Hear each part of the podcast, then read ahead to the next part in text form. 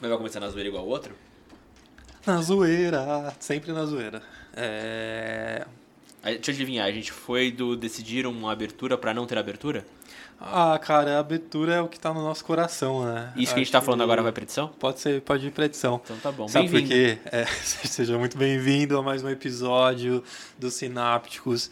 É, uma coisa que eu queria já falar no começo da edição é siga a gente nas redes sociais. Muito Arroba bom. Sinápticos pode. Porque geralmente a gente fala lá pro final do programa. E você não né? chega até lá pra escutar? É, então, aproveita aí esse primeiro minutinho, dá um pause, segue a gente lá, depois volta pra cá que tem muito assunto bom aqui.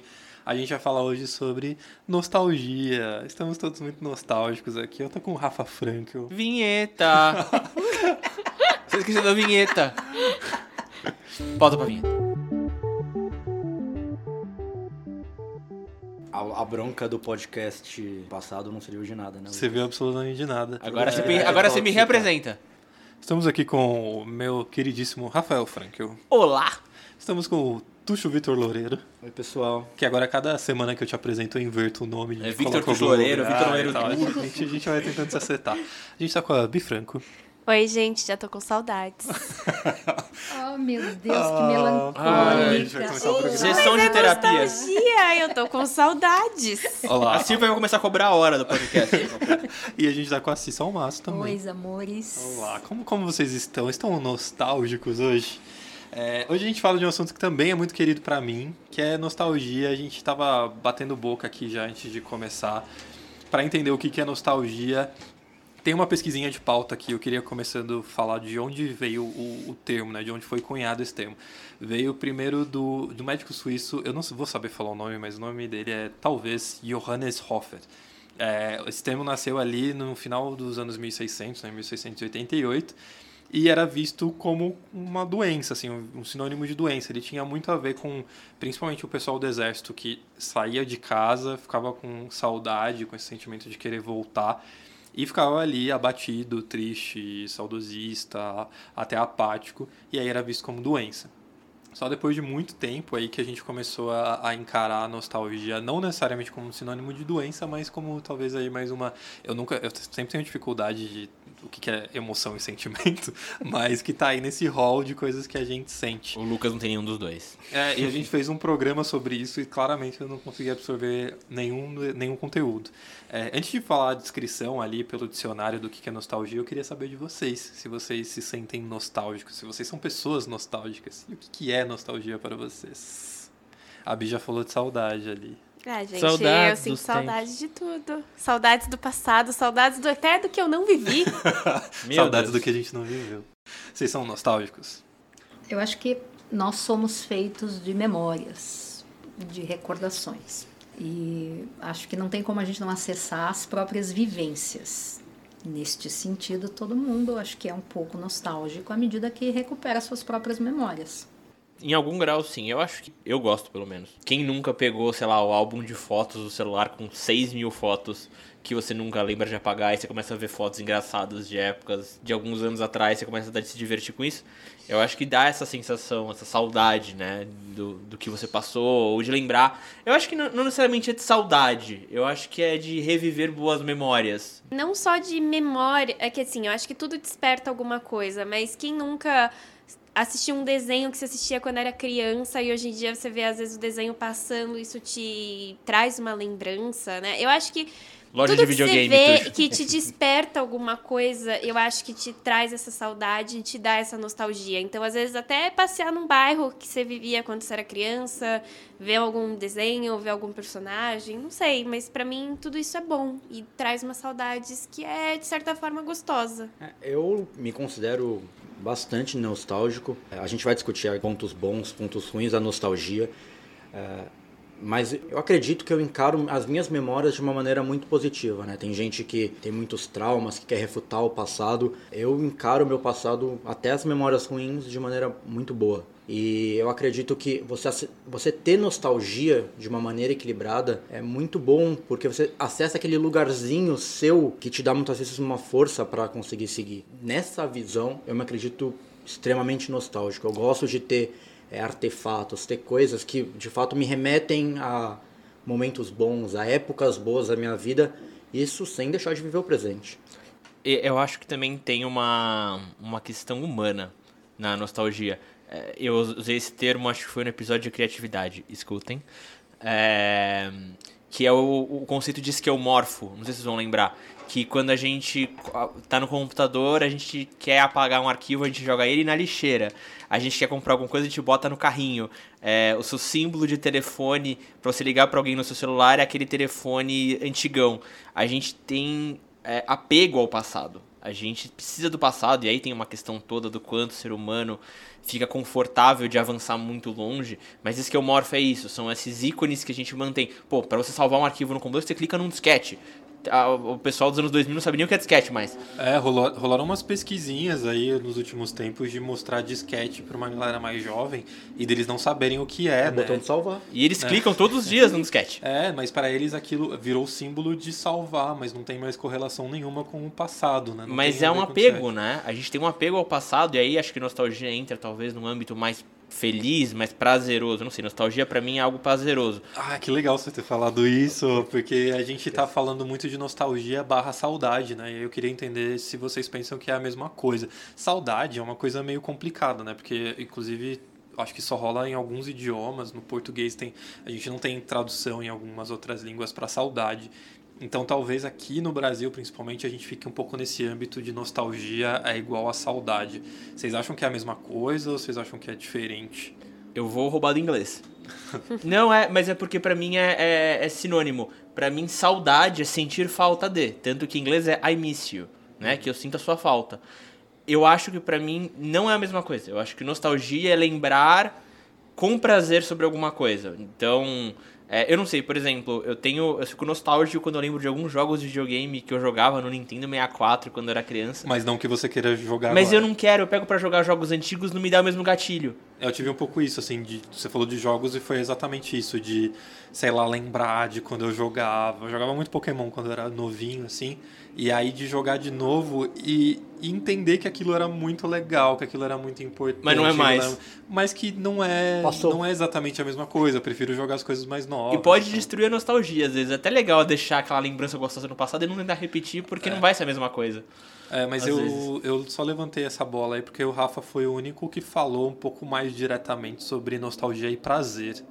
Vocês acham que tem essa relação, assim, que a nostalgia ela é prazerosa? Eu acho que a nostalgia ela é cercada de algo triste e algo doce ao mesmo tempo. Ah, era nesse doce. ponto Clarice Lispector. Eu acho que são as duas coisas. Eu acho que a gente sente não é sentir falta, a gente sente a saudade, a gente algo que, que ficou lá, algo que se perdeu, que não é mais presente. E eu acho que o, o doce é pela experiência agradável vivida. Né? Eu queria trazer esse ponto aí do prazer e a gente é engraçado porque no começo a gente falou um pouco sobre tristeza e melancolia e quando chegou no Rafa ele já falou de prazer. A, descrição do Cambridge né do dicionário Cambridge para nostalgia é, é um sentimento prazeroso misturado com um pouco de tristeza que se dá quando pensamos sobre algo que aconteceu no passado.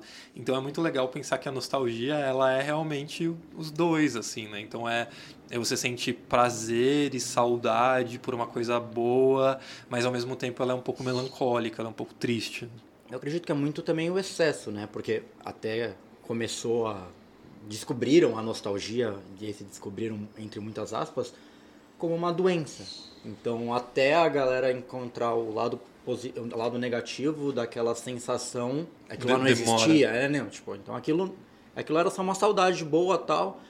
E a partir do momento começou a afetar de fato é, negativamente as pessoas e aí que começaram a levar pro nostalgia como palavra, como doença e etc.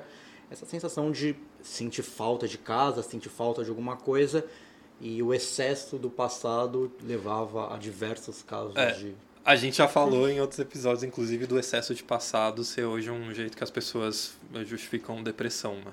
Então acho que talvez caia um pouco nesse lugar de quando você fica muito nostálgico a ponto de não conseguir, sei lá, não sei se funcional é a palavra, mas de não conseguir fazer outras coisas, aí você vive só no passado, se apega àquilo e aí talvez venham pensamentos depressivos. Pensando de maneira, de fato, até mais simples, quem nunca ouviu a frase, nossa, na minha época o futebol era muito melhor, futebol dos anos 70, 80, 90 era o futebol bem jogado.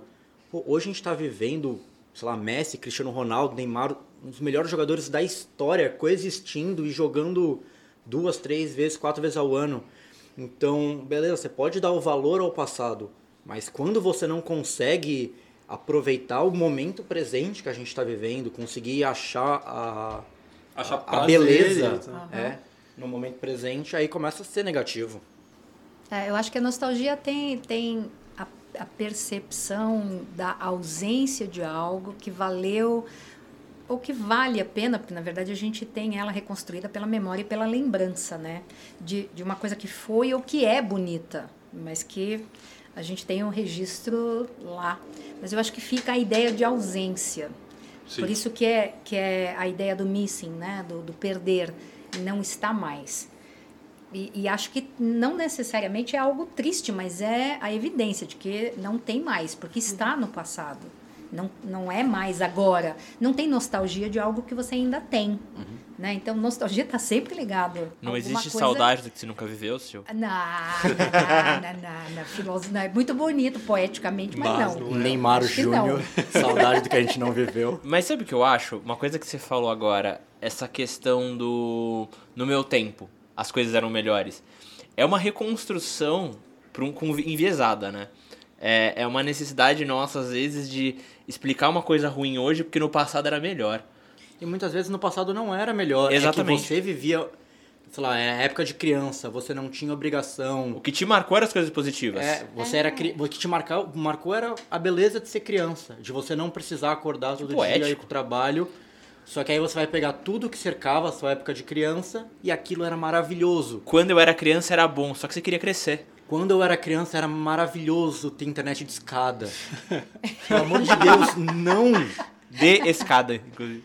Só pra contrapor, é uma coisa que a Sil falou que nostalgia não é algo que a gente tem agora. Uma coisa que pra mim é muito nostálgico e que tem agora e faz muito sucesso, Sandy Júnior. Sandy Ah. Júnior é uma coisa que pra mim é totalmente nostálgico, que me lembra a minha fase de criança e que conseguiu ficar esse período sem, né, aparecer e voltou com uma força bizarra, né? É, Então, mas a vou- nostalgia não vem da sua vivência com Sandy Júnior na sua adolescência. Hoje, o objeto tá ali, né? Sandy Júnior tá ali. E, e você tem o eco da sua vivência. Porque se você nunca tivesse visto, talvez você não se identificasse Vou com trazer o videogame de agora. É, eu, eu só queria abrir um outro parênteses antes de falar de Sandy Júnior, porque eu até coloquei na pauta, porque esse é um negócio que eu quero discutir bastante. Tem que assim. ter Sandy Júnior. Tem que ter- Júnior. A gente vai falar, vai discutir Sandy Júnior nesse podcast. Mas eu queria só falar de alguns outros sinônimos que aparecem como sinônimos, enfim, sinônimos de nostalgia. Se vocês procurarem aí, ele aparece muito como tristeza por falta de algo, aparece como abatimento, melancolia, pesar, saudade, tristeza, banzo e vazio. O que, que é banjo? Banzo era, era o sentimento dos escravos ao, Ah. ao serem trazidos da África para cá. Eles morriam de banzo. E é muito engraçado, porque assim, quando a gente pensa em sinônimos de nostalgia, por mais que no dicionário tenha um, uma coisinha ali de prazer e doce, ele ainda é muito relacionado com essas ideias de coisas que a gente não tem e que a gente fica triste por não ter mais, né? Então, eu acho muito engraçado. Eu vou entrar agora já aproveitando no, no Sandy Júnior, né, que a gente começou a discutir, mas é que eu sinto que tá começando a rolar uma onda. Eu não sei se é porque a gente chegou na idade e tudo mais, mas principalmente em 2019, agora o mercado 2020 e 2021 tá meio parado por questão de pandemia, mas em 2019 teve um- uma onda de comebacks, né? Que é artistas voltando. A gente teve, sei lá, Xuxa fazendo turnê. Cara, é A só você gente- ver os remakes da Disney. Exato, é isso. Vende, assim. né? A briga entre, entre, os mais, entre o pessoal mais velho e as crianças falando, as crianças que esperem a gente no cinema, que é a minha Exato. geração. E aí parece que as empresas, eu não sei se isso é um movimento novo e tal, mas parece que agora as empresas entenderam que nostalgia vende e vende muito e que a gente gosta de sentir essa sensação de estar lá no cinema e estar lá relembrando. Uma franquia também que eu só queria abrir aqui é Star Wars, que ela, ela se retroalimenta o tempo todo, né? Todos os filmes, eles colocam um pezinho no futuro, mas eles também acenam para os fãs do passado. Então, parece que o mercado todo descobriu que nostalgia é um negócio muito lucrativo. É, e essa moda, a gente, quando a gente volta para a moda clássica, né, toda essa moda vintage voltando, então a gente tem tele, é, geladeiras, frigobares que LP. lembram a TV da a geladeira da avó. Vinil.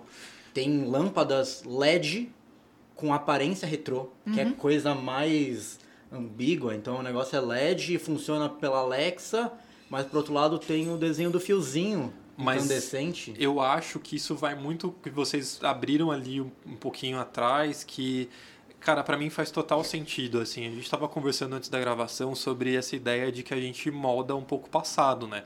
A gente reconta a história, a história ela é contada por quem venceu, tem todas essas questões. E quando a gente está falando das nossas memórias, a gente não vai lembrar muito de, putz, eu era criança e, claro, tem salvo algum, algumas coisas de sofrimento, mas a gente vai lembrar de como era legal, dos nossos amiguinhos, de ficar em casa assistindo TV, da minha mãe fazendo bolinho de chuva. Do mercholate Então- que dar dia. Mas sempre parece que o passado era melhor. Mas eu tava falando com a Sil aqui antes de assim, salvo traumas, que aí realmente nosso, nossa cabeça tem uma capacidade incrível de resguardar coisas e proteger a gente de algumas lembranças. Mas é muito doido pensar que parece que o passado era sempre lindo e tudo mais. Mas eu acho que tem muito a ver com o fato de que a gente sabe o que é o passado. A gente sabe o que aconteceu no passado. É, eu sei qual é o final do passado. Eu lembro que eu tinha provas difíceis e que me deixavam sem dormir, mas eu sei que eu passei e eu tô aqui. Então é muito mais fácil lidar com o passado do que com o futuro, né? Eu vou usar de exemplo que o Tuxo falou da internet de escada. Saudades, não? É, é só você pegar. Não, é só você pegar, por exemplo, video... eu vou usar de video- videogame várias vezes de exemplo aqui. É, quem nunca, pelo menos eu já fiz algumas vezes isso, de desenterrar, vou usar o exemplo aqui, o Nintendo 64, começar a jogar, dar 10 minutos e falar, meu Deus, coisa horrível, e você volta. pro-. Porque assim, comparado com o que você tem hoje, muito provavelmente é muito melhor ou muito mais avançado. Só que é assim, você joga 10 minutos e fala, ah, agora eu vou voltar pro PlayStation. Sim. Entendeu? Porque não é ou pro Wii ou pro qualquer outro videogame mais atual porque não era melhor do que é hoje. É que a nossa vivência naquela época era fantástica. Pô, você era criança na época que lançou o negócio, aquilo te estimulava de tal forma, era tudo tão novo, era tão fantástico, que tornou. E aí eu vou entrar em neuro, né, Sil? A valência daquela memória, daquela experiência foi tão positiva, te marcou de uma forma tão legal. Que você se lembra daquilo com muito carinho, com muito prazer. Só que você revive aquilo hoje, você já passou por tantos estímulos, tantas outras coisas também igualmente estimulantes ou até mais estimulantes, que aquilo ali é melhor você guardar onde estava, porque era muito gostoso lembrar daquilo com aquele prazer, mas não vai te dar o mesmo estímulo do que era antes. Pensando ainda em videogame, é o que as grandes marcas têm tentado fazer é, cada vez mais, pegar aqueles jogos Quantos Mario Kart a gente tem já? Exatamente. Isso é uma coisa que a, que a Nintendo faz brilhantemente, né? Ela pega é, toda aquela questão do, do sucesso dos anos 90, Mario Kart, Mario Party, etc. é, consegue, além de colocar um plus gráfico, também um- uma jogabilidade que condiz ah, com os tempos atuais. Porque tem muitos jogos que eu já parei pra pensar, pô, por que ninguém é, fez esse jogo de novo? Por que ninguém fez um- nenhum remake? Pô, só botar um gráfico 4K. Mas é, a experiência também é uma experiência que ela fica velha, né? Se você for parar pra pensar que os primeiros videogames eram um, um ping-pongzinho, pô, hoje você pode ter aquilo lá em 4K que você não vai querer jogar. Com exceção de jogo de tabuleiro, né? Que ficou tão complexo que você precisa de PHD pra entender como joga. O War eu não sei jogar mais. Mas tem toda essa questão da jogabilidade, ela era tão datada que hoje não adianta só pegar gráficos bonitinhos, você tem que é, surpreender o usuário de maneira muito atual com uma referência do passado. Então, mas eu acho que o Rafa falou de, de memórias de valoração positiva. Ela é um conjunto e complexo de, de percepções. A percepção que eu tive de uma determinada experiência, para mim, de valoração positiva, pode não ser tão de valoração positiva para o outro.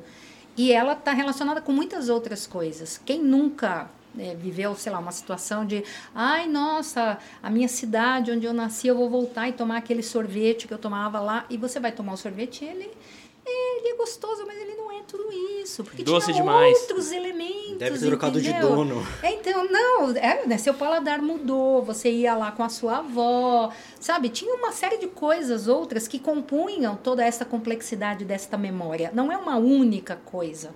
Então, eu acho que essa memória, ela fica e a gente tem nostalgia de tudo aquilo que a gente viveu e percebeu. Quando a gente tenta reeditar, blé, não tem a mesma graça. Isso é muito comum com viagem, né? Tem muitas pessoas que têm a viagem de, dos sonhos, a viagem super legal, se apaixona pela cidade, volta depois, não tem a mesma graça, ou vai morar nessa cidade e aquela cidade vira. A A fila não da, ser a, Paris, né? a Paris fila da sempre Disney. tem uma graça. a fila da Disney quando você é criança versus quando você cresce. Tinha outro gosto quando você era criança. A Disney, você é não vem falar mal da Não Disney, não. A Disney, Disney. também é outro lugar que você vai e tá Disney sempre legal. maníacos. É, o que eu queria só perguntar até pra Sil que ela levantou isso é de. Mas a gente não, não muda, a gente não mexe no- nas nossas memórias, porque às vezes não é. O sorvete é o mesmo, tá? Às vezes é o mesmo sorvete, é a mesma coisa.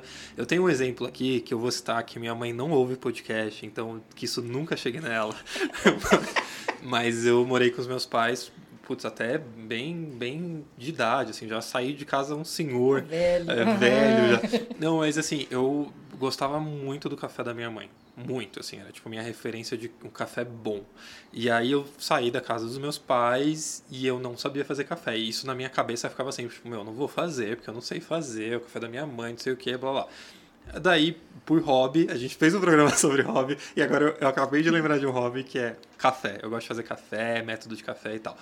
É, comecei a fazer café. E aí eu comecei a me interessar por tipo de grão, moagem, não sei o que e tal. Seguiu a vida um tempo depois, até por causa de, da quarentena, eu fui passar um tempo com os meus pais, passei tipo uma semana lá, e aí eu fui tomar café. E eu achei ruim. E, e, assim, não mudou nada. É exatamente o mesmo café. Só que talvez, assim, a, a gente meio que altera na memória, porque era, como você disse, eram outras coisas, não era necessariamente café. Mas eu acho que o tempo todo a gente faz isso. A gente coloca o passado como esse lugar resolvido e bonito. E claro, assim, eu não estou falando de traumas ou problemas e tal, mas de uma forma geral, o passado ele já está resolvido. O, eu vou citar Legião Urbana aqui, gente, desculpa, mas tem uma frase muito boa que eles falam, que o Renato Russo fala: "O futuro não é mais como era antigamente". Eu acho essa frase muito boa porque ela é extremamente melancólica, né, de você, enfim, as coisas estão meio difíceis, é difícil imaginar um futuro bom mas parece que antigamente tudo era melhor, até como gente, até as nossas perspectivas do futuro eram melhores. E eu falo isso por mim, que pô, antes de pandemia, antes de várias coisas, eu achava que o futuro era um, um lugar incrível e que tudo ia se resolver e tal. Hoje não mais, mas bate essa melancolia, essa nostalgia de como eu, criança inocente, imaginava o futuro. Mas não sei, cara, eu acho que era só eu mesmo, inocente. Não, não sei se mudou. O mundo não mudou, sabe? Mas eu não acho que é inocência só, porque quando você projeta, né, ou quando você idealiza, vislumbra, sonha, é, sei lá, o que você quiser dizer, né, o futuro, e à medida que você vai se aproximando dele e vivendo o futuro, nem sempre ele é aquilo que você idealizou, imaginou, esperava. E você vai sendo é. transformado. Hã? Dificilmente. é. Dificilmente é. Então, e aí a gente tem outras idealizações. O futuro é um, é um lugar que a gente nunca chega. Né? E, e quando a gente chega naquilo que a gente imaginou, não é aquilo que a gente imaginou. É, e, e por mais que o futuro. Eu não sei se, se essa frase é legal, mas tem essa história que eu já falei antes aqui, que o viver demais no passado é depressão, viver demais no futuro é ansiedade, que é uma coisa que tá, é muito simplista, mas enfim, serve como ilustração aí. Mas eu acho que essa questão do, da nostalgia, eu acho que ela acaba sendo esse lugar melancólico e bonito, porque tem a melancolia da saudade, mas também tem a coisa bonita de se resolver, o passou, estamos aqui, tal, tal, tal. O futuro ele é muito mais difícil, porque eu não sei o que vai ser. Por mais que eu tenha expectativas, eu não sei o que vai acontecer. É, mas eu queria voltar um pouco para uma coisa que o Tuxo falou, porque eu quero dar um contraponto. Você falou sobre a experiência tem que ser alguma coisa diferente quando traz jogos e tal. E aí, amarrando com o que a gente falou de Sandy Júnior, uma coisa que foi muito interessante na turnê é que logo no começo eles falaram: não vai ter música nova, não vai ter arranjo novo, não a, a dancinha do Dig Dig Joy lá vai ser exatamente a mesma, não vai ter nada novo, a gente só vai refazer o que a gente fazia. E aí vendeu ingresso igual água, a gente saiu na porrada para comprar Mas ingresso. refazer, mas o processo da galera indo comprar o ingresso era atual, era online. E não é produto. As caixas de som, duvido que sejam aqueles A usados nos anos experiência 90. no estádio, né? Eles fizeram cada show que eles fizeram, eles fizeram uma coisa que eu- diferente. De São Paulo teve aquelas bolas gigantes no, na, no Vamos Pular, tipo. Pelo eu já que tô eu sei, nostálgico desse show. Toda, todo o estádio que eles fizeram, não tenho certeza nessa afirmação, tá? Mas toda show que eles fizeram, eles fizeram alguma coisa diferente, assim, pra chamar atenção e tudo mais. E aí, é, até eh, que eu mencionei, eles tentam trazer a experiência mais atual se prendendo a algo do passado. Então, nesse caso, é, eles conseguem fazer um show completamente tecnológico, atual. Pô, aposto que tinha painéis de LED espalhados por tudo que era lugar, com as músicas antigas. Então, o show, se eles fossem fazer hoje, tecnologicamente seria aquilo. E aí eles te pegam pelo gatilho de vamos pular. Porque é, o vamos pular tá te trazendo, te levando pro passado. Mas todo, todo o resto da experiência é uma experiência muito presente. Os próprios live actions da Disney, né? Você pega, sei lá, Cinderela ou A Bela e a Fera. A história, a essência é a mesma. Mas eles acrescentaram coisas que nas histórias originais, nos desenhos, não tinham. Então, sei lá, a Bela e a Fera, você pega pra assistir o desenho e depois você vai assistir o filme, você vai ver que tem muita coisa ali que eles acrescentaram para trazer uma emoção maior, talvez. E pra, pra... trazer pros dias atuais. Exatamente. Eu acho que a a definição de loucura é quando você não encontra onde ancorar alguma identificação. Ah, adorei isso. É, né? Você vive é, é muito difícil viver tudo 100% novo. A gente se estabiliza quando a gente consegue ancorar em alguma coisa que é reconhecível. Então eu acho que tem uma sabedoria nessa coisa das memórias e do passado, e ao mesmo tempo trazer a novidade, o que instiga, porque só uma coisa, só o passado, exatamente como ele é, é primeiro que ele não é. Para você ele é uma coisa, o, o seu irmão que viveu a mesma situação guarda de outro jeito. Então é difícil, né? Mas é, é, as experiências a gente tem sempre que reconhecer alguma coisa que é, é reconhecível para gente, aonde a gente é, se, se tem uma base né, de reconhecimento para poder criar experiências e, e, identificar o que é novo também e apreciar o novo a partir de uma base sólida. Então eu acho muito sábio, né? Apesar de, lógico, é um produto para ser vendido e etc, mas tem uma sabedoria no reconstruir deste jeito. Ah, eu vou, eu vou ser menos poético do que a, a frase da Sil ou a citação de Renato Russo do Lucas aqui, tem uma frase que o pessoal brinca e ela se adapta a cada situação, mas é basicamente assim: quem não tá surtando não tá entendendo. E eu acho que se aplica muito à criação de memórias nostálgicas. Porque, por exemplo, é, geralmente o que, que marca muito, é, muito é, talvez uma ausência de responsabilidades quando você é criança, você não está entendendo porque não tem nada para se preocupar ali. Ou quando você tem uma primeira experiência com algo e você não sabe, na verdade, que aquilo pode vir a desencadear outros problemas. Mas naquele momento é muito legal, ou é muito prazeroso. E é aquela hora, talvez, que em algum grau a ignorância é uma benção. Sim. É, é assim que você cria, porque se você leva tudo a todo momento da sua vida, se você não fosse capaz de se abstrair em algum momento, cara, você não teria bons momentos. Uh, você leva tudo muito a sério. E, e, o que a Sil falou, assim, é o ponto que eu tava querendo dar uma estressada mesmo, que assim, a memória não é um negócio super confiável, né? Tanto que para departamento de polícia ali, eh, testemunha, ela, claro, ela é muito importante, a testemunha ocular, mas todo mundo já sabe que ali tem uma margem de erro, porque a memória falha, a tem gente um viés. a gente sempre tem um viés. A gente vai lembrar as coisas meio que como a gente queria lembrar, assim como eu queria lembrar tem daquele muito café. estudo disso em neuro, muito estudo. É, a memória é um negócio que a gente ainda não entendeu exatamente como funciona, as coisas mudam e tal. Então, quando a gente fala de nostalgia, nostalgia acho que também é importante lembrar que tem esse lugar de a gente está falando de um passado que não é baseado em fato, né? Ele é baseado na sua memória e memória afetiva e o cheiro e o gosto e a cor. Então, assim, por isso que eu acho que essas coisas dão tão certo, porque o show do Sandy Júnior podia ter sido muito ruim, mas ainda assim seria uma experiência muito boa, né? E você falou nesse negócio de memória, é, até que ponto que a memória é de verdade, e eu fico imaginando muito isso, porque, voltando também para o que a Sil falou, de você tem que se ancorar em algo, pô, muitas vezes você está numa cidade completamente hostil, você se mudou para São Paulo, que todo mundo que não é daqui fala que aqui é uma selva de pedra, todo mundo se odeia, etc.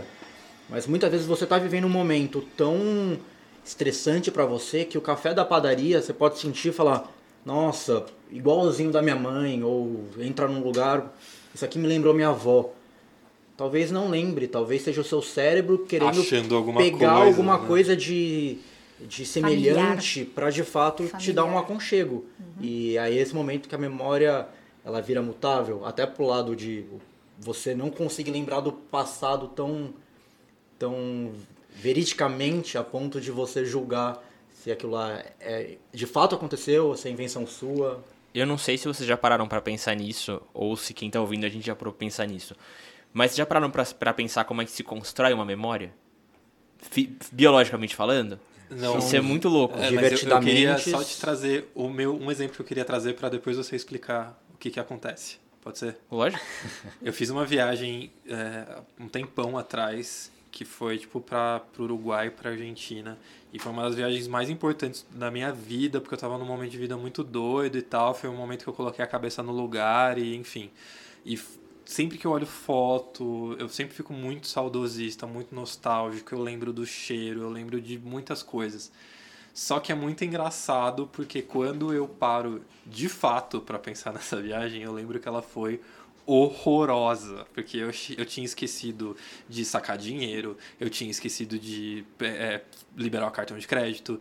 Assim, eu cheguei, eu cheguei em Montevidéu sem nada e sem saber o endereço de para onde eu ia, assim, foi muito traumático, assim, de sei lá, 10 dias de viagem, os cinco primeiros dias eu gastei com burocracia e tal. E é isso que eu acho muito engraçado, porque ao mesmo tempo, se eu vejo uma foto, ou se hoje, né, essas ferramentas ajudam muito a gente a ser nostálgico, que você abre o celular e fala, ah, há cinco anos, não sei o quê. Eu olho e falo, ah, que legal essa viagem e tal. Minha memória é sempre uma memória muito bonita, mas na prática não é isso, não foi assim que aconteceu. Mas é porque, vamos lá, eu vou usar uma memória. Uma memória, olha eu. Eu vou usar um exemplo muito, muito básico.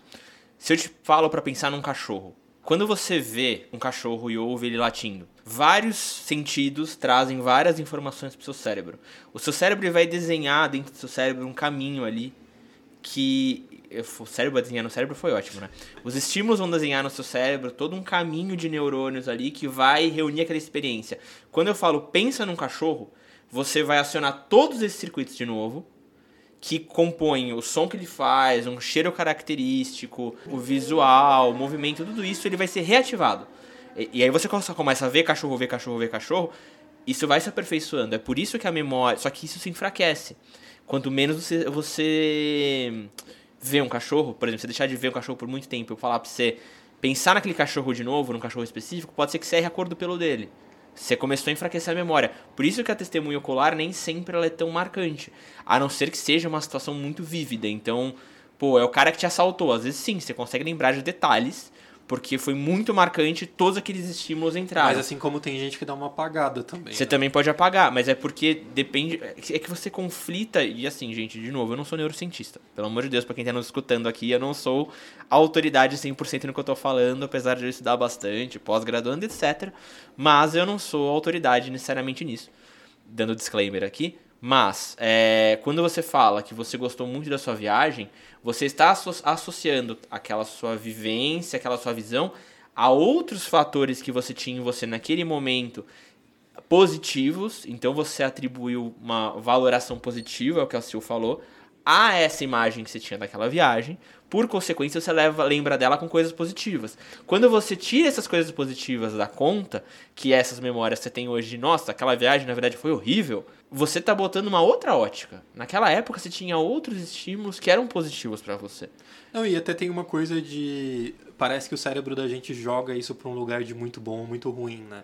Quando na real, na prática, assim, tiveram momentos muito bons na viagem e tiveram momentos muito ruins na viagem. É sua perspectiva. É, mas é engraçado, por exemplo, quando você fala, pensa num cachorro, eu pensei no meu cachorro que eu tinha quando eu era jovem que morreu, e aí já vem um sentimento Mas- nostálgico, mas ao mesmo tempo dava um puta trabalho. Teve um experimento, e eu não vou lembrar agora de quem, posso até busca- buscar se alguém que tá, ouvi- que tá ouvindo a gente quiser saber melhor sobre, mas existe um experimento que eles fazem o quê? Eles botam duas, dois grupos de pessoas pra sentir dor. São, é um exame que eles fazem que causa dor. E eles fizeram dois testes. As pessoas que tinham uma dor média maior, durante todo o procedimento, eles mediam a dor, acho que por, pela frequência do cérebro, algo assim, mas a pessoa sentia uma dor mais alta do que o outro grupo, só que constante. E o outro grupo sentia menos dor o tempo todo, e no final ele tinha um pico. As pessoas que sentiam, na média, mais dor, preferiam, falavam que fariam o exame de novo. E as pessoas que sentiram só no final, apesar de ela ter sido muito menos dor todo o processo, não fariam de novo. Porque você tem tendência a se lembrar especialmente do final e não da média. Ou das partes mais marcantes. Isso Entendeu? é, é, isso é bem interessante. Eu, só para pontuar o final que a gente estava falando aqui dessa parte sobre esses comebacks e shows e tal, tem saiu um ranking ali no acho que no começo de 2020, né, sobre os maiores shows mais rentáveis de 2019. E aí só para vocês terem noção, isso é mundial, tá? O primeiro lugar ficou pro Elton John. faturando aí com bilheteria média de 2 milhões e 800 dólares. E a gente está falando que Sandy Júnior foi a segunda maior bilheteria de 2019 com 2 milhões e 200 é, dólares também. A gente tem alguns outros nomes que eu acho interessante trazer. A gente tem Jonas Brothers ali em oitavo lugar, a gente tem Cher aparecendo em décimo primeiro, que são também comebacks, assim, são artistas que falaram que não iam fazer mais música e de repente voltam com uma turnê. Então é só para corroborar esse ponto aqui de que, meu, existe um caminho, essas, essas marcas, essas, esses nomes conseguem vender eh, trazendo esse sentimento nostálgico e aí um parênteses que eu queria abrir é só sobre Pink Money, que a gente estava falando antes de, de gravar também. Assim. Para quem não sabe, Pink Money está relacionado com renda do, do público LGBTQIA+, e com, é, com modo de consumo também. E uma coisa que para mim, assim, só deixando um, um testemunho, é que, por exemplo, quando eu era criança, era um tipo de coisa, Sandy Júnior, que eu não podia consumir, porque não era coisa de menino. Então, é, eu acho que também tem esse movimento de agora. Você podia consumir a parte do Júnior. Vamos pular, tava liberado. Então, mas tinha muito isso, né? Não podia, pô, era coisa de menina. Assim como Ruge, assim como Xuxa, assim como um monte de outras coisas, que eu sinto que também boa parte desse do sucesso é que agora esses meninos gays, possivelmente, que não podiam consumir aquilo, agora eles estão emancipados com renda própria e que eles podem participar desse, desse movimento. Então, acho que também tem uma questão de que quando a gente é criança a gente não conseguia participar de coisas. Eu tô fazendo um recorte do, dos gays aqui, mas é de tudo. Até aquele brinquedo que você não podia ter quando você era criança, quando a, a estrela relança o meu primeiro radinho lá e que agora você tem renda, você pode comprar. E aí você compra. É que eu acho que hoje em dia, não só fazendo recorte dos gays, né? Hoje em dia, graças a Deus, a gente tá tirando um pouco esse negócio de coisa de menina ah, e coisa sim. de menino. Às vezes um menino hétero, ele gosta de Sandy Júnior. E hoje em dia ele não tem mais medo é um de problema. falar que ele gosta de Sandy Júnior. Então, hoje em dia, brinquedo de menina, brinquedo de menino, acho que as coisas estão se misturando mais. Não existe Sim. mais é, isso é isso, menina usa rosa, menino usa azul, né? Até porque, historicamente, trazendo a curiosidade, é, a gente assistiu uma aula do Leandro Carnal muito boa, em que ele mostrou o quanto a história ela vai se modificando, que a história também ela é construída a partir de perspectivas diferentes. Sim. E antiga, muito antigamente, agora eu não lembro quando, é, era o oposto. Menino gostava de. Menino gostava, não, menino usava rosa e menina usava azul. Ah, isso. E com o tempo, assim, é só para um exemplo de como as coisas realmente são uma questão de perspectiva. E que tem um travamento no tempo, né? Porque é isso que a gente estava falando de memória. Se hoje você pergunta até para uma pessoa mais velha qual é a cor, ela vai falar azul de menino, sei lá, se ela for uma pessoa mais tradicional, enfim. É, mas ela vai achar que isso acontece desde sempre. E não é. Assim, tem os recortes, então a memória é um negócio muito.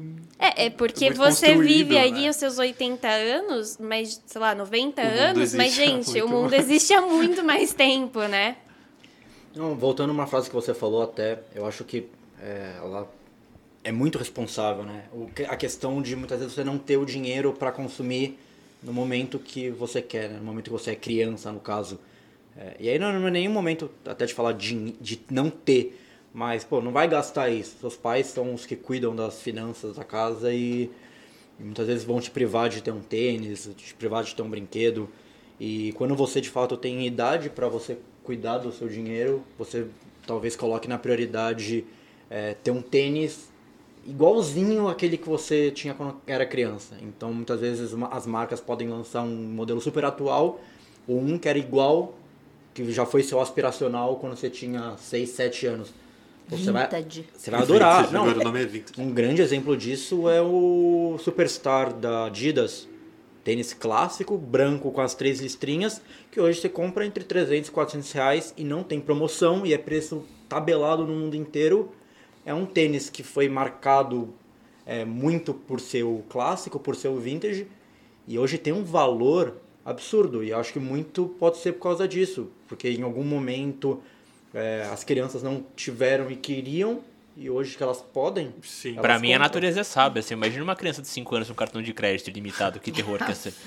Mas acho que puxando esse vínculo que o Tuxo trouxe de marcas, é engraçado como as marcas se reinventam, né? A própria Havaianas, ela hoje em dia, ela conseguiu se reinventar muito e a Havaianas é uma coisa muito do passado que hoje em dia trouxe um valor totalmente diferente.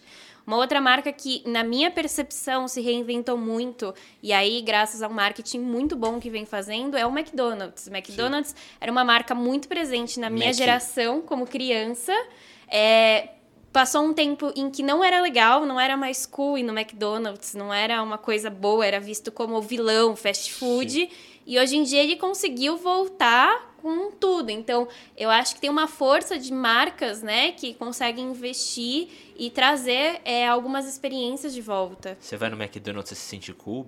Ah, hoje em dia eu não acho mais chato falar que eu passei no Mac. Olha, mas a Bi tá certo. Teve Considerando um momento... que tem gente que tem meia do McDonald's hoje. é... Teve um momento Alguns do Super aqui, né? Size Me. Sim, teve um momento do Super Size Me ali que foram anos que ir no McDonald's era muito. Eu, eu não sou super fã, mas eu entendo que teve um momento ali que era bem mal visto, assim. Que foi colocado sob uma ótica crítica. E mas... ele também é, se refez é em muitas falar, questões. Se souberam começou, a, né, começou a introduzir. Né, Agora salada, tem Coca Zero. Maçã. Exato, tem Ué, Coca Zero. Mas é uma mudança, Tem né? salada. Vê um Big Mac, 10 nuggets e uma, Coca Zero, zero porque eu tô de dieta. Não, mas uma coisa também, voltando à questão de, de memórias, né? Um exemplo, acho que bem marcante para mim é a questão do Lolo, Loló, chocolate da... Uhum que por um tempão. Cuidado com o Loló, que ficou meio chato. Por um minuto todo mundo é, se olhou assim é, do que é exemplo bar, que ele né? tá então, trazendo. Que antigamente não o é Loló. É mais, não é mais. Esse é, é o ponto. Mesmo? Ele era Lolo e aí foram fazer um, um, uma releitura de marca, virou Milk Bar e hoje voltou a ser Lolo. Muito, e com a mesma cara clássica mesmo, mesma coisa, mas Tuxo é igual quando a Bi tava falando isso sobre como as marcas se atualizam e tal. Mas a própria estrela, né, que eu tava uhum. falando disso, assim, eles eram, sei lá, a gente fala de anos 80 e 90, eles eram grandes produtores de brinquedo no Brasil. E aí tem o meu primeiro rádio, não lembro se era o meu primeiro gravador, meu primeiro rádio, que era um rádiozinho azulzinho, coloridinho, não sei o que eles relançaram exatamente o mesmo produto, só que agora, enfim, ele tem lá um USB, né? Você consegue reproduzir música e tal. Mas é muito louco como você vê que, assim, é um negócio que criança, é um produto para criança, tá? Mas que a criança não está consumindo. Que quem está comprando é a pessoa que tem 30, 40 anos. Então é muito louco como a marca já entende que, meu, esse produto infantil não é para criança, eu sei quem vai comprar. Um grande exemplo que o Rafa até comentou ali no começo foi quando a Disney lançou é, Procurando Dory que foi a continuação do Procurando Nemo. E, meu, a bilheteria é de adulto. Toy Story. Toy Story. Lançou 4, acho que era um monte de adulto chorando e um monte de criança sem entender por quê. e eu tava lá chorando, me acabando, e as crianças falando qualquer coisa. Eu, fica quieto que eu tô ouvindo. Cara, e o live action de Rei Leão, a briga que não foi nas redes sociais? Eu ia dizer isso. Que eu só queria dizer que live action, se é computador, não é live action. só pra contar. Eles eu... treinaram o leão. É, então, pois é. É, mas eu acho que essa conexão ao passado é, dá uma ideia de autocontinuidade pra gente. Sim. Não é? Sim. Nossa, eu, o, Lucas, o Lucas teve um ataque aqui é agora. Isso. Porque senão a gente é um negócio solto no tempo. Isso. Quem é a gente? Ou fragmentado, né? Exato. né? Essa, essa, essa busca, essa conexão, né? Esse fio condutor que a gente reconhece ah, é, a, a, gente compreende melhor quem a gente é, porque é exatamente isso. Tem algo em que a gente se ancora e a gente vê a continuidade. Você Exato. se identifica, Pô, né? mas vamos lá, pega o Kindle. Os caras tiveram que fazer um, um, um e-reader, né? Um leitor digital que tem textura de página pra galera querer usar. Isso, Sim. É porque isso. a gente precisa a gente precisa do passado, a gente, é o que a Sil está falando, a gente precisa se ancorar, porque a gente não existe só, eu vou meio contra a questão de budismo e tudo mais, mas é que a gente não existe só no momento presente, a gente precisa estar vivendo no momento presente, mas existe, o momento presente ele é um resultado do passado e ele é uma expectativa do que vai vir no futuro, mas a gente precisa se ancorar no agora e esse agora, ele existe porque existem memórias, sabe? Então é, é um negócio muito doido isso. A gente precisa. A gente precisa de uma história pregressa, exato, né? Exato. É. Precisa ter uma história para contar. O, o, só trazendo mais um dado aqui que o Rafa falou de O Rei Leão. Uh, tem um dado, os dados de maiores bilheterias de todos os tempos. E tem muito filme recente, né? Porque, enfim, eclodiu o cinema e tudo mais. Mas o Rei Leão, o live action, ele é a sétima maior bilheteria mundial, assim. E é muito engraçado porque ele é. O, a Bi falou de mudanças em história. Acho que A Bela e a Fera foi um filme que mudou muito, que foi bem mais feminista, trouxe para o presente. Mas o Rei Leão é um filme que praticamente ele é a Se mesma manteve, coisa. é. Ele é exatamente a mesma coisa e ele é a sétima maior bilheteria do mundo. É o assim. mesmo animal levantando a cabeça, só que em 3D. Exatamente. Inclusive, pior. Se eu posso dar uma opinião, é pior do que o original. Então, mas eu acho que a coisa da nostalgia, especialmente a gente aqui discutindo e cada um falando das suas memórias, e lógico que tem é, gerações, e... mas eu acho que resgatar memórias com pessoas que a gente tem uma conexão afetiva aumenta a sensação de conexão social. Então a gente está aqui nessa discussão e quando você está, sei lá, numa festa, conhecendo pessoas novas e você começa a trazer um pouco memórias meio nostálgicas e as pessoas se identificam, a conexão assim fica muito, super né? intensa. É o poder do easter egg. Não é? Quando você vê É. uma, uma, uma, uma, uma referência, você entende? É mó tesão. É que fica aquela sensação de a gente veio do mesmo lugar. Então, se a gente Isso. veio do mesmo lugar, a gente é semelhante. Eu, eu, eu, não sei se vocês assistiram o Jogador Número 1, um, o filme. Ainda não. Ainda não. Vou, vou ter que Tá dar um bom. spoiler. Pode dar spoiler. É, é porque, é assim, é repleto de referências, de, de monte. Mas eu, eu vivi uma experiência muito interessante porque eu fui ver no cinema e atrás de mim tinha uma família. Pai, mãe, um filho de uns 15 e um menino de 10. E cada um reagia a determinadas coisas que cada um via e todos se divertiram de monte.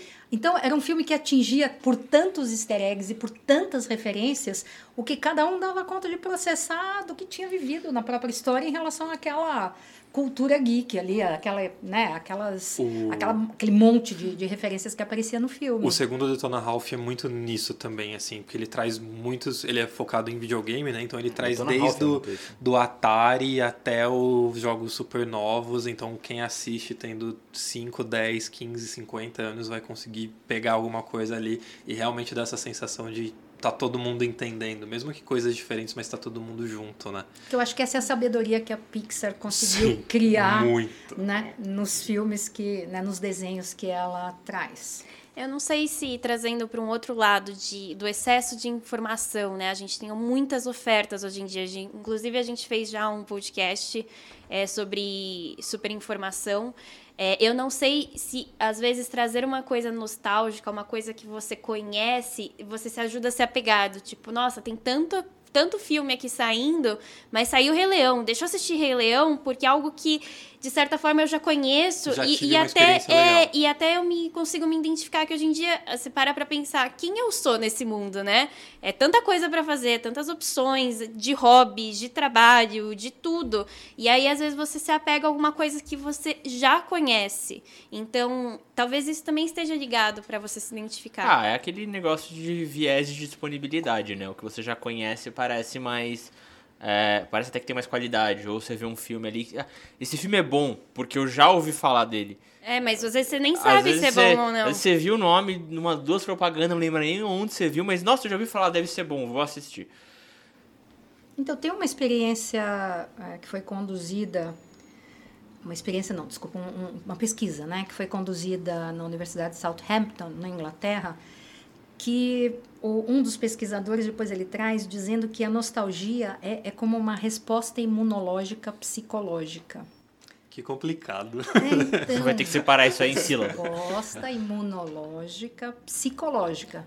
Porque isso que a Bi falou, que é diante de tanta oferta, eu acabo escolhendo uma coisa que tem valoração positiva, que foi uma experiência é, que tem significado para mim, na verdade eu reativo é, muito da minha é, é, capacidade, né, assim, muito do meu psicológico para estar feliz, disponível, assim, eu, eu, re- eu me refaço, né, vivendo aquilo de novo. É por isso que ele chama de imunológico.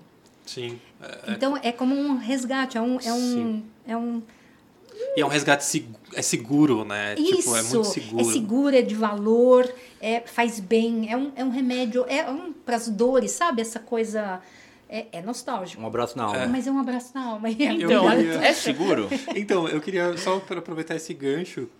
é, eu acho que é um pouco seguro, assim. Eu vou falar um pouco de música, eu sempre trago esses exemplos, mas tudo é muito cíclico, né? Então a gente tem tem até um conceito de moda que eu posso estar um pouco falando besteira porque é na minha área, mas eu já ouvi isso, de que o ciclo de moda é tipo 20 anos. Então a gente está começando a viver, a gente está em 2020, o que está na moda é muito o que estava no começo dos anos 2000. Então voltou pochete, voltou umas coisas meio assim. Pochete? É, Pochete voltou. Pochete voltou com tudo. Nosso último carnaval em 2019, né? É, Tinha muita, muita gente com pochete na Olha, rua. e pochete não é mais barato.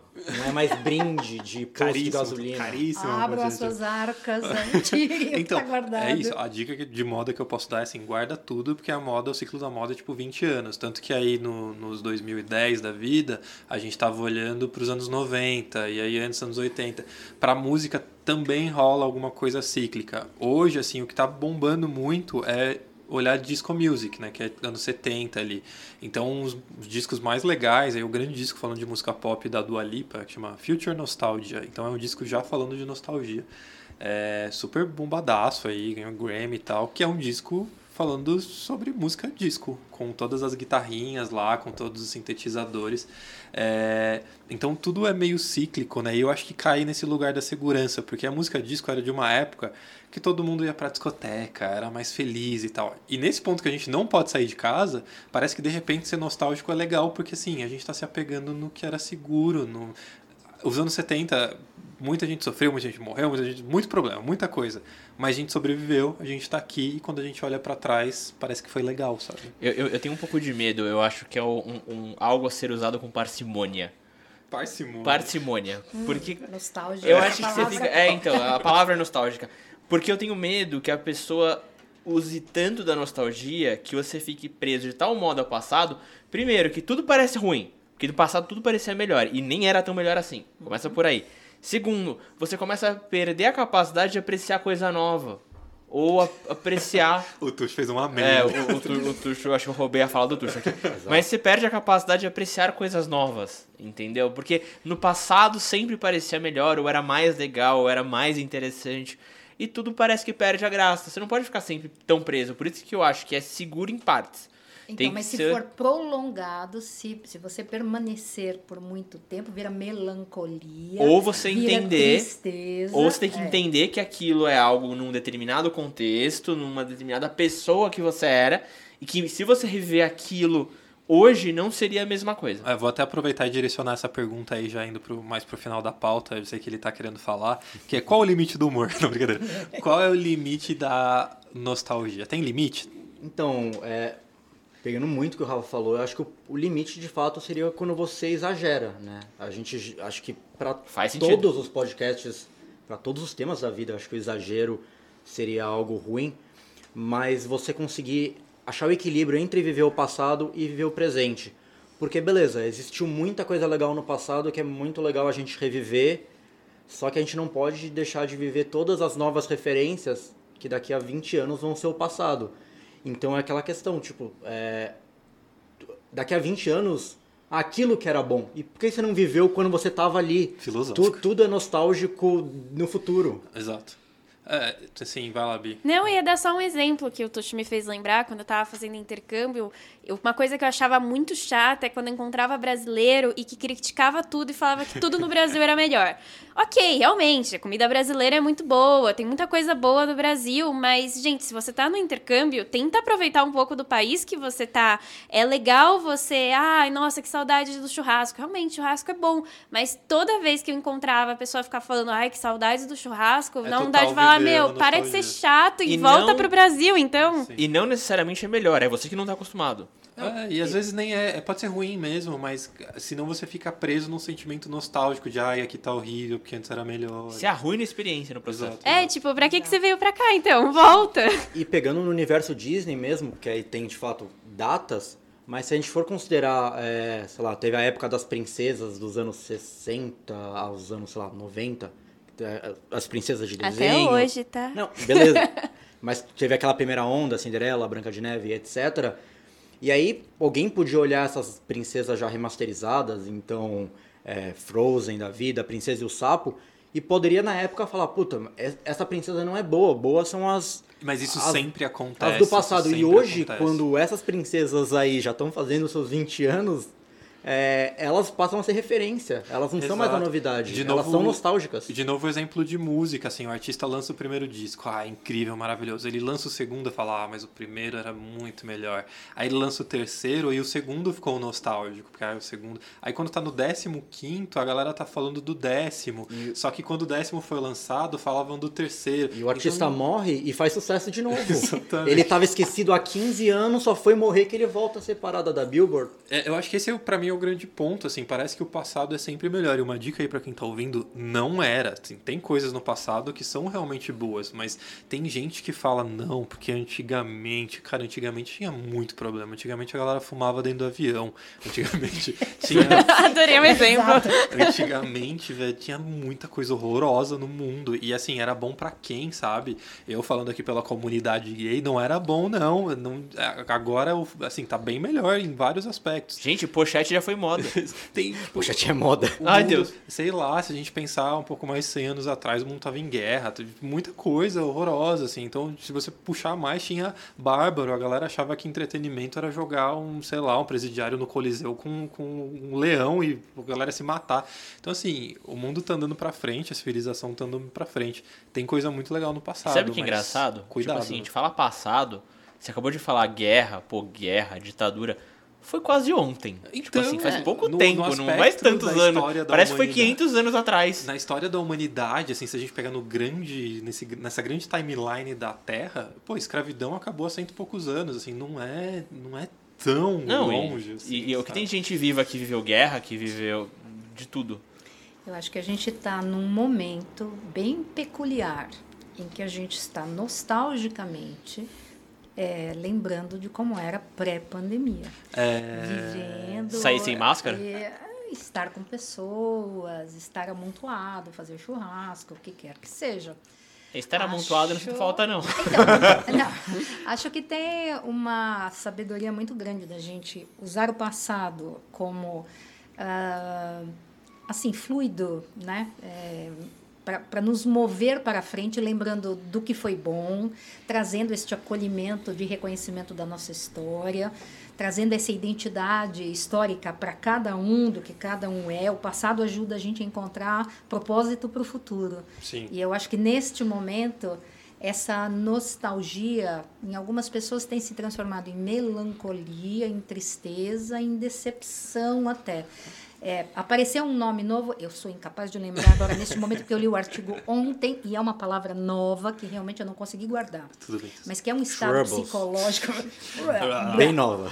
É um estado psicológico entre a depressão e, e o que eles chamam de florescimento. Sabe quando não é, é, é floresceu, passou do ponto, mas ainda não, eu não sei. Fenecer para mim é uma palavra bem Libriano. Chama, uma chama ova.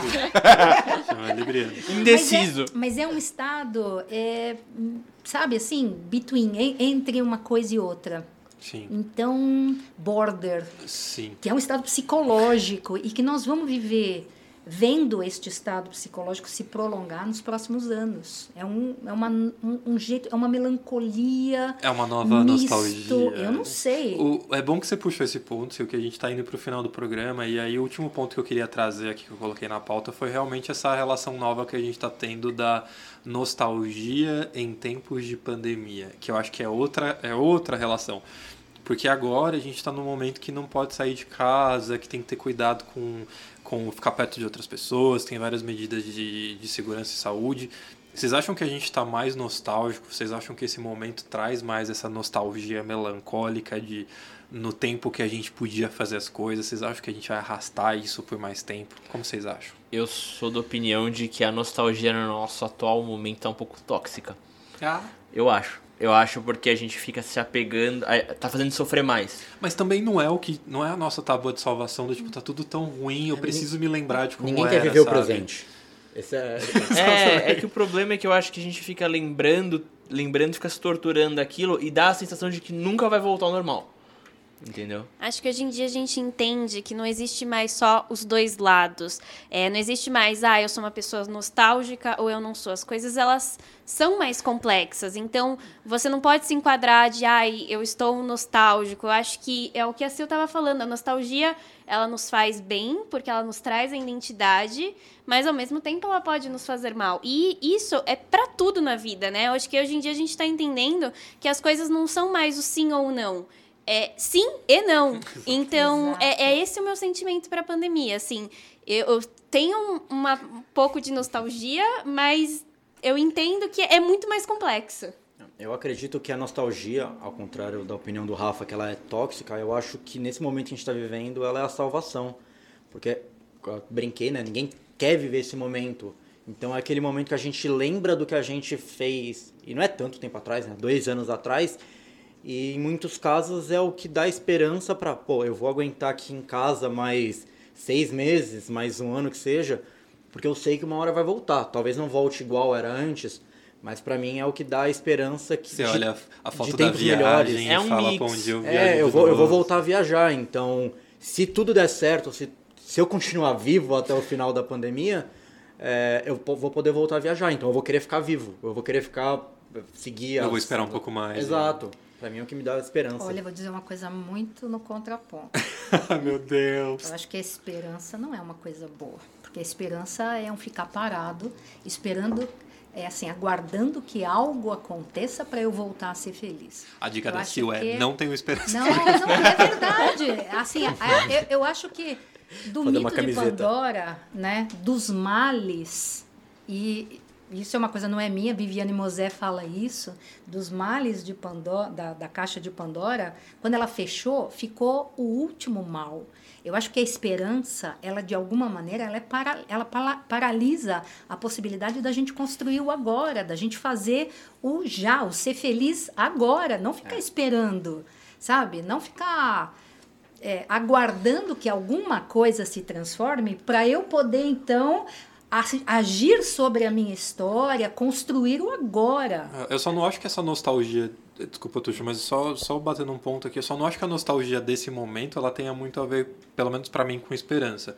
Ela só tem a ver com aquele momento que eu coloco a cabeça no travesseiro e falo, puta merda. E aí eu lembro de uma viagem e é, aí eu fico tipo, beleza, vai passar, vai dar tudo certo, vamos lá, amanhã vai ser um novo dia, vamos trabalhar, vamos não sei o quê. Eu acho que não é a esperança do mundo não, melhor, é, é só tipo, meu, eu só preciso ter alguma memória boa. É o combustível, é, é, o combustível para mim é esperança, pra aguentar não é esperança dia. no sentido de é, lá no futuro tá o bom, aqui no presente não vou conseguir ser feliz. É dentre das minhas possibilidades, eu sei que eu tenho esperança de poder voltar a viajar. Hoje eu não posso. Então, dentro do que eu não posso fazer, isso então, fica na esperança. Eu, então, o que, e... que, eu vou fazer agora? Exato, e, é. do, do resto, vamos viver hoje, né? Exato. Deixa eu aproveitar para jogar videogame, porque não dá pra ir pra Paris. Eu acho que é sobre como cada um lida no final, porque acho que a, a, a nostalgia para alguns vai servir como um alento. Então, pô, tá muito difícil, mas calma, algumas coisas vão voltar ao normal. Antes era assim, não tem por que não, não voltar a ser alguma coisa como era antes. Então, em um grau é um alento. Acho que não pode ser de paralisação, a Sil tem razão. Em outros graus, e aí você vê muita gente surtando de ficar em casa, porque a nostalgia serve igual batata frita, cheiro de batata frita para quem tá de dieta. Entendeu? Então, assim, é, porque é torturante. Você fica lembrando do, do que era e não será de novo assim, talvez tão cedo, e você fica sofrendo por causa disso e o pessoal surta. Então é a hora que ela é maligna. E, e tem também uma questão de você olhar pra nostalgia falar, ah, voltar a ser dessa forma, mas não adianta eu ficar vivendo isso que eu preciso ser é, feliz agora. É que. É como você lida. É que aquela coisa de assim, ó, caro ouvinte aí, se você tá nostálgico Faz de. terapia. De também. Mas se você tá nostálgico de, ah, antes podia ir pra restaurante, lembra que, pô, era bom, mas tinha fila também, né? Então é. Tem, era caro. É, tem outras Muitos coisas. dias você podia ir pro restaurante e pedir iFood. Só pra te lembrar disso. iFood patrocina a gente. Eu acho que tem um monte de gente com remorso pensando, nossa. Por que, que eu pedi iFood aquele dia? Por que eu não fui jantar fora? Exatamente. Ó, Mas é isso, gente. Belíssima discussão. Acho que eu aprendi bastante coisa. Acho que, como todos os outros assuntos que a gente traz, não tem solução, não tem conclusão. É, é mais para abrir a cabeça aí de todo mundo sobre os lados positivos, os lados negativos, os lados neutros e todos os milhões de lados aí que os assuntos têm. Então, por favor, vai lá nas nossas redes sociais. Estamos com saudade de você. Curta as nossas fotos. É, o, próximo episódio, o próximo episódio vai ser Esperança, ter ou não ter, é, com Silvia Salmazo. O, oi, oi, oi, sumido, é, dá um like lá na gente no arroba sinápticospod. A gente sempre gosta de ouvir dicas de temas para programas Falem o que vocês pensam aí, o que vocês estão nostálgicos em relação ao quê. E muito obrigado por ter ouvido até agora. Muito obrigado a todo mundo aí da mesa. Belíssima discussão. Saiu uma pessoa mais inteligente e menos esperançosa. E, e, e até a próxima, gente. Obrigadão. Beijo, beijo, beijo, beijo. Valeu. Beijo. Isso conclui a nossa discussão de hoje. Eu quero agradecer mais uma vez pela sua companhia e fico o convite para seguir discutindo com a gente através do nosso Instagram, sinápticospod, e mandar todas as suas dúvidas e sugestões.